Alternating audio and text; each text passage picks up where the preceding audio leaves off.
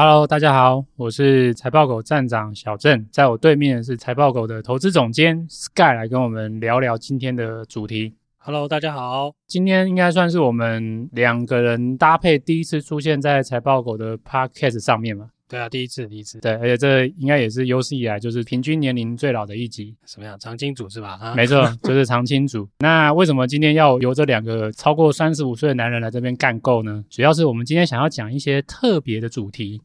那这个特别主题跟之前的内容有一个很大的不一样，就是是跟美股有关。所以这一次的 p o c a s t 主题是以美股为主了。没错，为什么要聊美股呢？当然是因为我们觉得你要研究台股是不可能只看台股嘛。因为你看，就是台积电最重要的客户都在哪？都在美国嘛。研究台股只看台股是不太可能的。你要知道台积电的好或坏，你一定要看看它的美国客户的最近的状况是如何。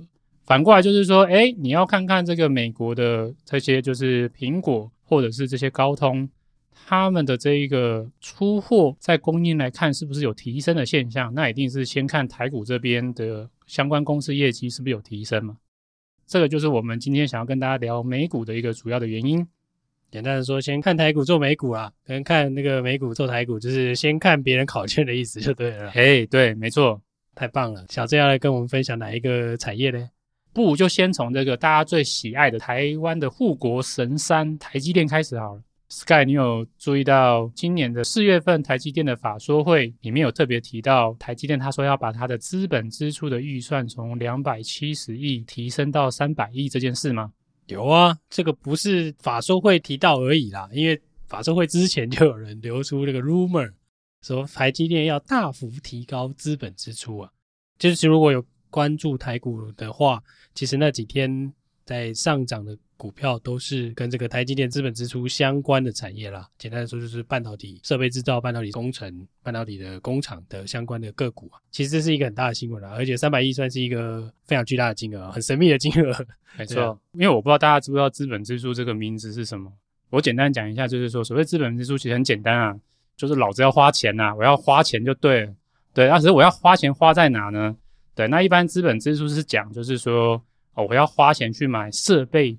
跟厂房的预算的金额，那这个就叫做资本支出。对，就重点是在买厂房设备。这个买厂房设备，那今年台积电它的在四月法说会，它是宣布它要把它原本的预算是从两百七十亿美元调高到三百亿美元。这个三百亿美元可能大家没什么概念，所以我我提几个数字给大家了解一下，这个这笔钱到底是多巨大。先讲就是说，Sky，你知道台湾政府今年的施政预算大概是多少吗？诶我还真不知道。OK OK OK，两千亿吧。OK OK，没错，差不多一千亿吧。诶还是九百多亿。对，总之差不多是九百亿到一千亿美金吧。所以这个三百亿呢，就相当于差不多是三到四成的这个台湾今年这个中央政府的施政的总预算。所以基本上，哦，如果我们把这一个台积电视为一个小国家，这个小国家的今年的预算是三百亿，诶其实这个也是一个蛮惊人的数字。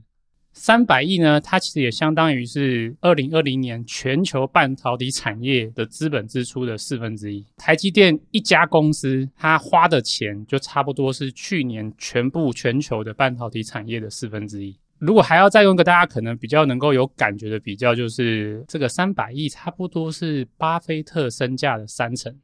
哦，这个就 没有很多嘛？对，这样好像还好，这样好像不是很多感觉，对不对？OK，好，可是没有那个，其实是巴菲特他太过有钱了。对，你看，哇，台积电这个一年就要把巴菲特的这个三分之一的身价烧掉，所以呃，这也是蛮蛮惊人的啦。我们从上面这几个比较就知道说，这个三百亿其实是一个天文的数字，非常巨大的数字。那这三百亿到底是要花在哪？Sky，你有一个理解吗？就是说。台积电它今年宣布，它要把这个资本支出调高到三百亿，它大概会花在哪里？如果是就就是一些市场上的状况来看啦，那你从一些其实可以从一些传产股就知道台积电要把钱花在哪里嘛。我要扩厂嘛，对，所以我要先买个土地嘛，然后我要先盖个房子嘛。简单的说，我就是要盖厂房啦。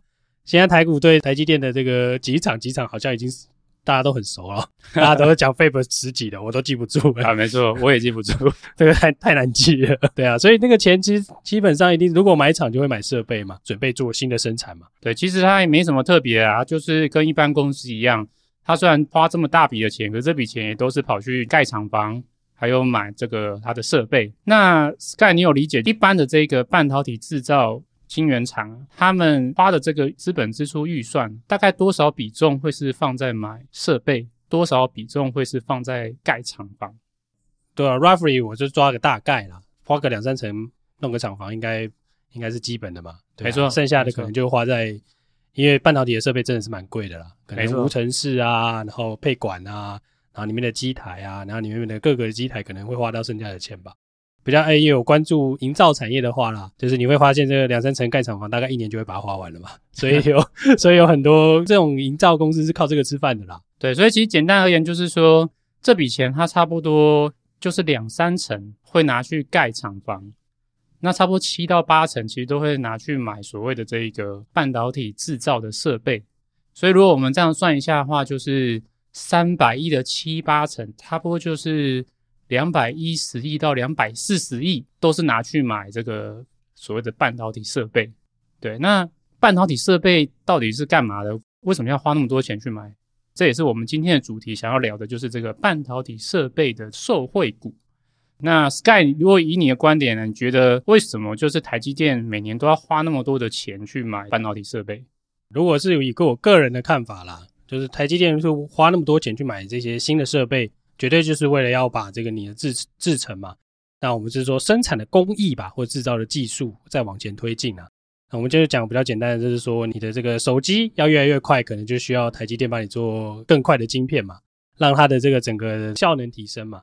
那你要要求效能提升，东西要变好，对不对？考试分数要提高，你居然要下更多的努力，或要要请更多的家教，或要买更多的参考书了，就类似这样的概念吧，是吧？对。不过这一点比较有趣的是说啊，大家想象就是台积电应该是一个全球的这个很强的公司嘛，那为什么它不自己制造设备？它为什么会是花钱去跟别人买设备？理论上就是台积电是一个晶圆代工的龙头，为什么这些东西是需要靠外去向别人买？为什么不是自己制造？其实如果今天是在上个世纪的七八零年代，的确就是。晶圆厂他们的设备往往很多其实是自己制造，所以在上个世纪可能最强的半导体设备制造商，并不是目前的所谓的专业的半导体设备公司，而是所谓的就是一般这个晶圆制造厂。那为什么目前这个半导体产业里面会所谓有这个就是专业的分工？哦，就台积电它就专心的做这个晶圆代工，然后它的设备它还要再去跟外面的这个专业设备商买。那这主要是有两个原因，当然第一个最大的原因就是说，这个设备的技术难度非常的高。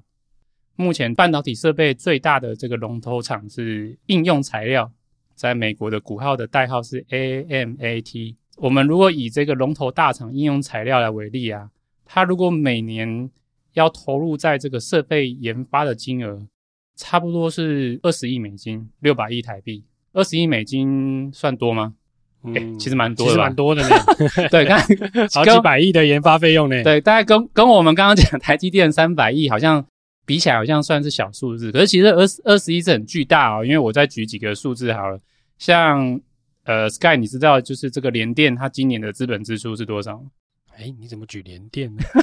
哎、欸，联电不是有人说他认为这是联电是我们的第二个护国神山吗？可是他好像放弃先进制程了。哦、oh,，OK，没错，对，没错，他很有可能是在调整他的这个良率，他的研发费用啦，说花的方向不太一样了。对，不过我不知道，因为我现在没有，现在手上没有资料了。对啊，这个查 OK OK。那其实我这边有几个数据啊，我有查，就是他今年的就是资本支出预算大概就只有十五亿。只有十五亿美金哦，对，只有十五亿美金。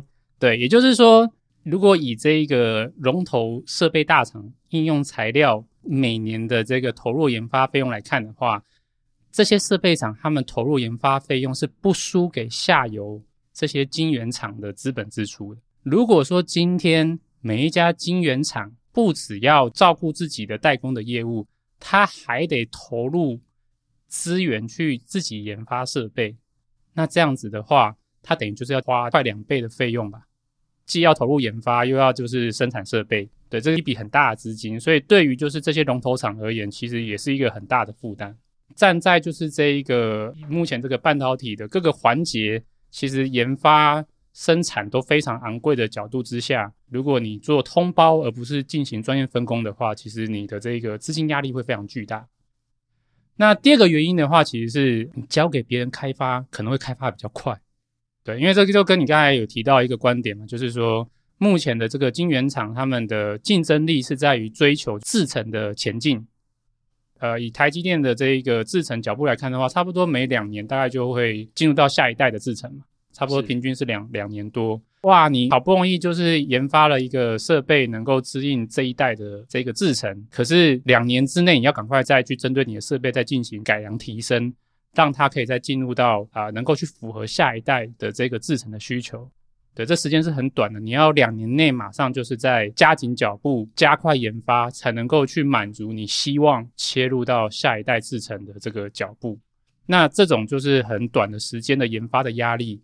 又会让你的资金或者是人力各方面的资源得要再提高，应该是说，如果是台积电的话，它一定是有研发更新先进的技术嘛。但是这些设备厂商啦，他们是专门在研发怎么样把这些东西制作出来的技术啦。对啊，所以这两个东西其实还有还是有点不一样嘛。所以就是变成说，如果不切出去，他可能就是要害了两倍的人去做这件事了，而且还不一定做的比较好。所以这也是为什么这些半导体设备厂商会被分出来，然后而且是独立的公司的原因啊。那这个其实跟以前的这个晶圆代工被从 IDM 厂切出来，应该也是异曲同工之妙吧？没错，其实它是相同的概念。台积电会成为一个商业模式的标杆吧？半导体当初从 IDM 切分成这种专业分工啦。嗯，那我想这个半导体设备跟这个晶圆代工之间应该也是类似的概念，就是这两个东西其实是可以类比的嘛。没错，因为这个资本投入的实在太多了，所以导致大家不得不专心的做自己应该做的部分啦，不然就会变得大家都技术还是会持续进步，但是会延缓这个进步的速度啦。没错，所以就是说，这一个资本需求非常的昂贵，可是产品技术的演进又特别快速，在这两个条件之下，就会导致目前的这一个逻辑 IC。会倾向以专业分工的方式来进行这个整个产业的布局，那所以就会发现说，诶，设备就交给专业的设备商去制造，那晶圆代工制造就交给台积电这样的专业的就是代工厂来去做生产，封装跟测试的话，再另外交给专业的封测厂来去做处理就可以了。对，所以这个是为什么台积电每年都要花那么多钱去向外面买设备一个主要原因。对，当然这些生产设备的 know-how 也是很深啊，台积电也不可能全部掌握。可是有一个更大的理由是说，站在台积电角度，它也没有理由或有必要一定要自己生产，因为这样反而对于自己的商业模式，或者是对于整个技术的演进是有害。嗯嗯，简单的说就是散开让专业的来就对了啦。哎，对，没错，对，其他的这个搞太多的这个都不专业了，都不能打了。对，嗯、那哎，那现在进入到现在这个三奈米下，就是像这种 EUV 啊，那现在看起来设备能提供的厂商也越来越少了嘛。对，所以之前有一些新闻啊，或者说产业讯息啊，像艾斯摩尔这些公司啊，在这种半导体设备的提供的状况之下，有一些特殊的模式啦，像是台积电、三星、Intel 的投资这样子类似的观念。没有错，不过我觉得 Sky 你讲的有点太远了，因为搞不好我们的听众有一些朋友可能不一定还知道这个 SMOR 到底是干嘛。对那听起来半导体设备公司这么重要，那目前到底台面上有哪一些半导体公司呢？这个的话，我想应该是美国的公司居多吧。如果是以基台来说的话，对，没有错。啊、台湾可能都是他们的设备制造商的设备制造商。没错，就是这个算是一个很可惜的事情啊。就是说，虽然这个全球最大的晶圆代工厂是在台湾，市占率超过五成。对，可是呢，供应台积电的设备最大的族群却不是在台湾。好，其实最大的族群是在美国跟日本，尤其是美国，大概占整体的半导体产业的产值就超过五成。对，所以美国应该可以算是全世界最重要的半导体设备出口国。所以全球最重要的半导体设备公司主要就是在美国。哦，这些公司啊，是不是有挂牌啊？有哪一些标的？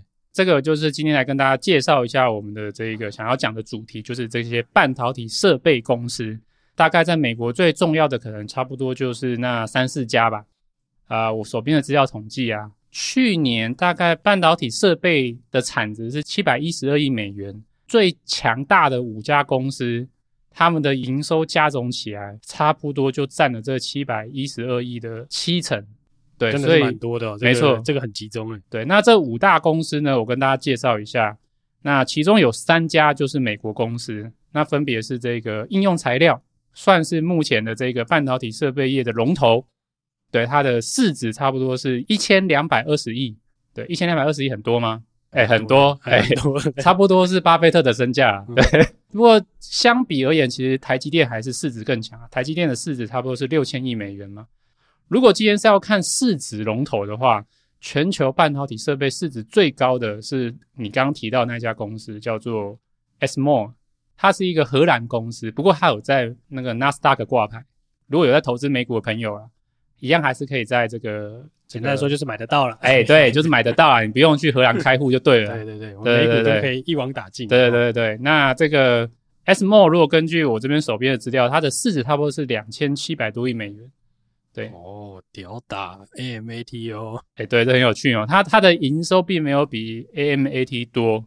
可是它的市值差不多是比 AMAT 多出一倍，这个肯定有鬼。当然，我们后续呃，也许会再聊到，就是说为什么 ASML 的这一个市值会这么高。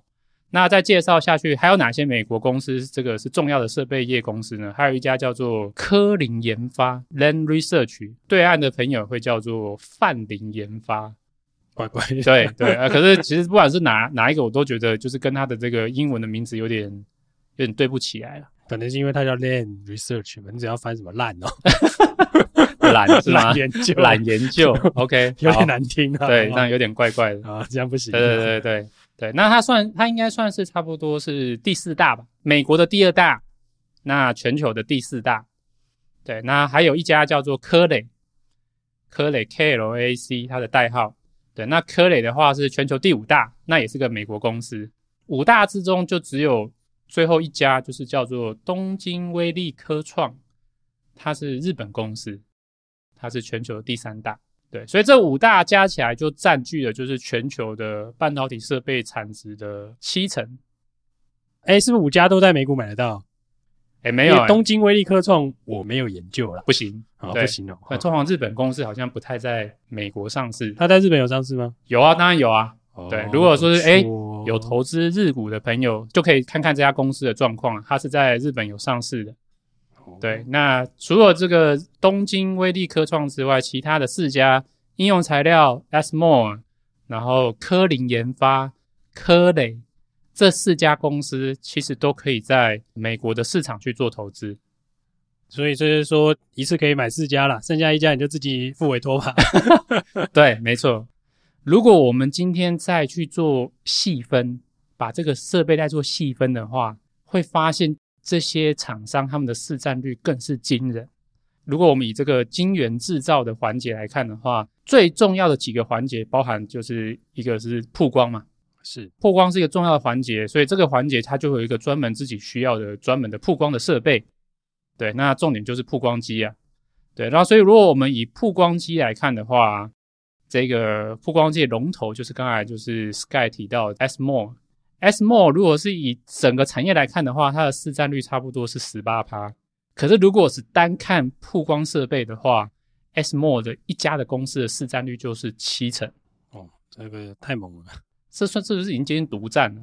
这已经不只是寡占了，对不对？对啊，这已经接近独占了。这你说一。他其他人不敢说二啊，没错，对，反正其他人做不出来嘛，没错，没错。如果光是看曝光设备的话，ASML 一家其实市占率就是七成的，它有绝对的这一个垄断的市占率的这个主导。那还有另外一个重要的环节是这个薄膜沉积。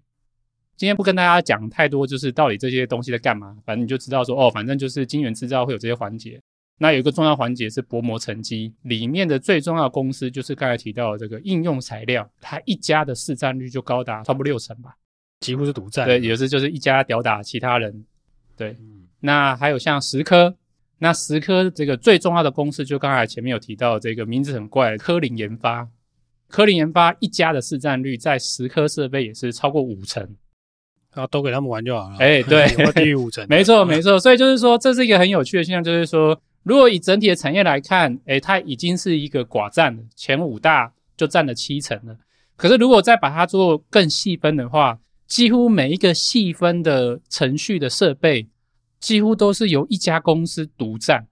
嗯，对，这也可以呼应前面那个吧，高度专业分工嘛，其他人换了一个子产业，应该也是不能打了。所以这是一个很有趣的现象啊，就是说，呃，每个环节都要花很多钱来研发，一家公司没有办法有这么多资金去支应这么多的研发人力，去投入这么多不一样的研发环节。当然也不是没有啦，硬要说的话，嗯、我觉得这这五家里面有一家公司就比较偏向这样，就是就是应用材料。哦，对，它是少数，就是哇，它是在很多领域都是蛮强的。所以我刚才我们提到这个薄膜沉积设备，其实在这个化学、机械研磨哦，应用材料的市占率也是超过五成。哦哟，只有它两个哦。对，然后还有在一些细微的环节，它它其实市占率也是很高。可是它其实是没有办法，就是说通曝光它有投入，它曝光它的市占率就不太可能跟 S More 或者是其他日本厂商做比拼。呃，时刻我记得应用材料它好像是第三大，可是所谓的第三大的这个市占率跟第一大科林研发的市占率相比，其实是差距很大。应用材料它也是多方的投入。可是其实是没有办法做到，就是每一个面向都很强。大部分的厂商就只能在单一的环节、单一的领域做到很强。原因是因为每个领域的 knowledge，每一个领域的这个技术的这个难度都非常高。那因为难度非常高的话，每一个领域它都需要投入非常大的人力还有资金才能去做突破。Sky，你有去研究过 ASML 它的最新的这一个极紫外光曝光机？它大概花几年研究和量产？哎、欸，这我真的不知道，我只知道这个之前有很多 rumor 啦，对，就是哎、欸，真是把人挖过来挖过去啊，嗯、然后谁就是跟这个厂商讲说，哇，这个我们这个极紫外光才是赞啊，但是它投入了多久，我真的不知道。但一般一个技术从实验室走到量产，没有个十年，应该是没有机会吧？没错，如果根据我这边自己找到一些资料。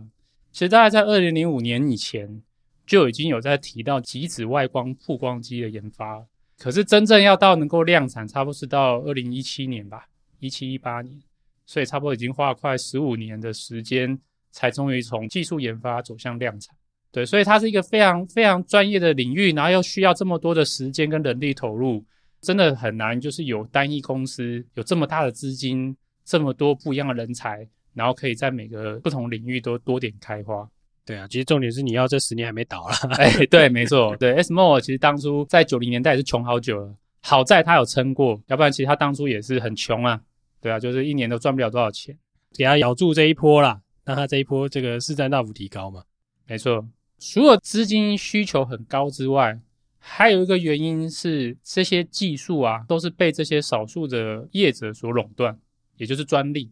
我们知道，我们这个对岸是一直很想要积极的发展半导体产业啊。他们其实有个很大的瓶颈，就是在于他们自己没有办法去在这个高阶的半导体设备去做生产，他们还是得要向美国的这些公司来去做购买。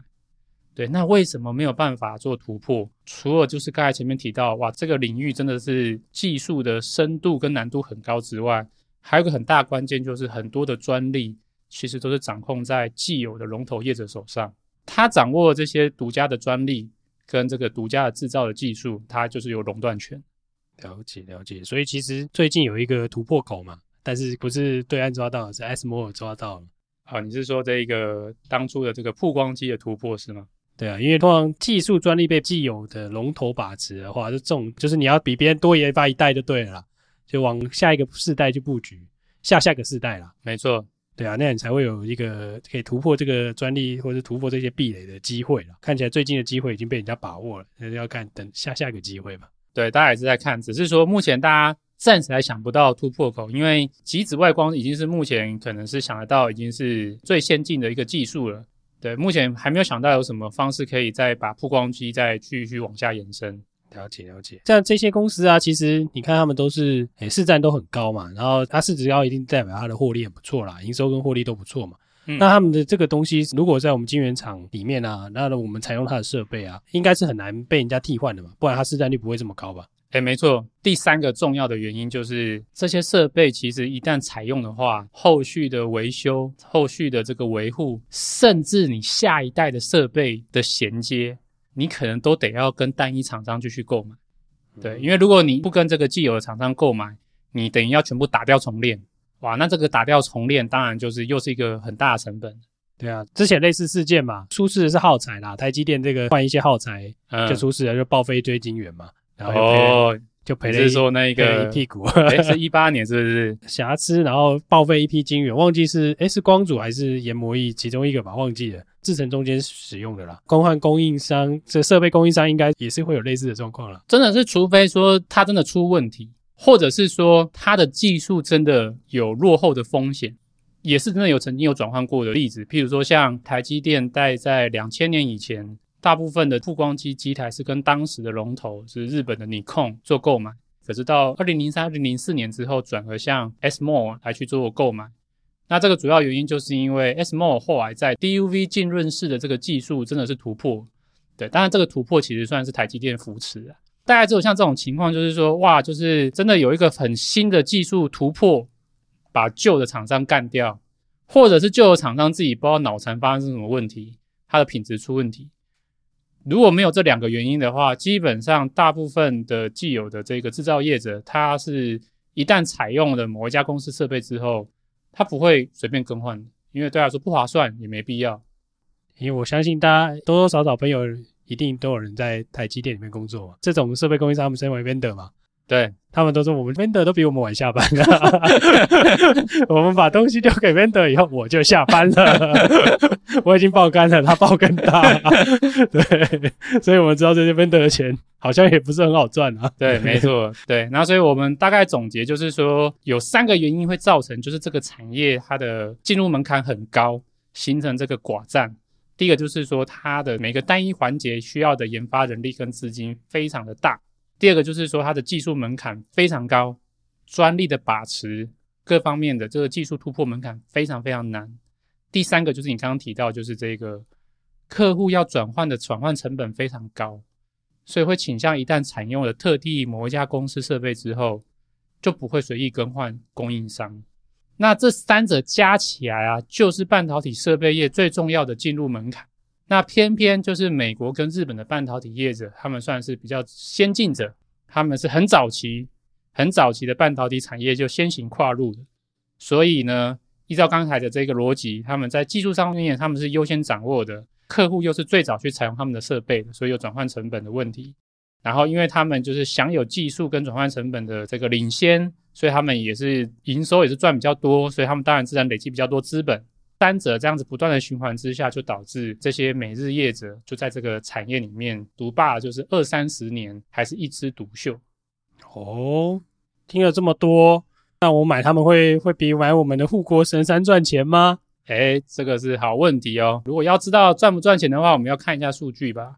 护国神山台积电，如果我们是从一零年年底、一一年年初到现在的股价来去统计的话。以还原全息来看，股价大概涨了十一倍。这个还原全息可能有一些听众不一定很理解，我简单讲一下，就是说，因为台股每次发股利就要除权息嘛，它除权息，股价就是会扭曲嘛。所以说我们在计算一家公司的股价报酬率的话，我们必须要把因为发放股利而除权息的因素把它还原回来，也就是把股利的因素也考虑进去了。所以把股利的因素考虑进去的话，台积电的股价算是涨了十一倍，非常惊人。也就是说，对一般投资人而言啊，就是你只要在二零一一年投入一千万，现在就是亿万富翁。嘿，太多了啦。好，OK OK。那如果你投入百万的话，哎，你现在就千万富翁。哎，那时候才六七十块而已嘛，现在现在六百多块。对对对对，老板，没有了，今天没有六百，OK，最高六百多块。对对对，所以这个听起来是一个很惊人的涨幅嘛。那可是我们可以对比一下，我们刚才提到的这些半导体设备龙头他们的状况，就以刚刚提到那个 SMOR，以刚才就是统计同样的时间来看的话，对，它同样的时间之内，SMOR 的涨幅是十二点六倍。那如果今天是科林研发的话，诶，它也是涨了十一倍。那就算是比较差的这个应用材料，也是涨了八点八倍，科磊也是涨了六点九倍，差不多快七倍。所以基本上我们提到的这几家半导体设备龙头，如果把他们的股价的涨幅来跟台积电做相比的话，其实一点都不逊色，甚至有几个的表现还比台积电更强。太晚听到啦，我是不是少赚了不少钱？哎，我也是这么觉得。好，我们现在聊完了，就是这个半导体设备有哪一些龙头公司？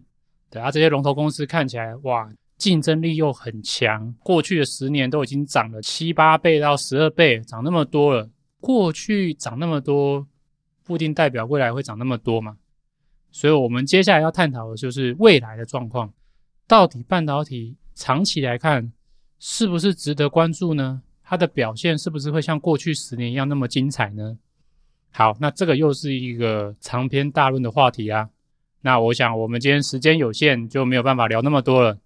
那我们今天的内容就先停在这边吧。我们把这些重要的内容，我们留到下一集来去做讨论。好。那我们谢谢小郑今天这个分享。那有关于半导体设备是否值得长期关注的部分，我们就留待下集喽。好，那当然就是说，听完今天的内容，如果觉得啊、呃、有一些疑问或想要指正的部分，也可以留言告诉我们。那我们会在后续的节目里面做补充跟修正。那今天就到这边喽，先跟大家说拜拜啦，拜拜。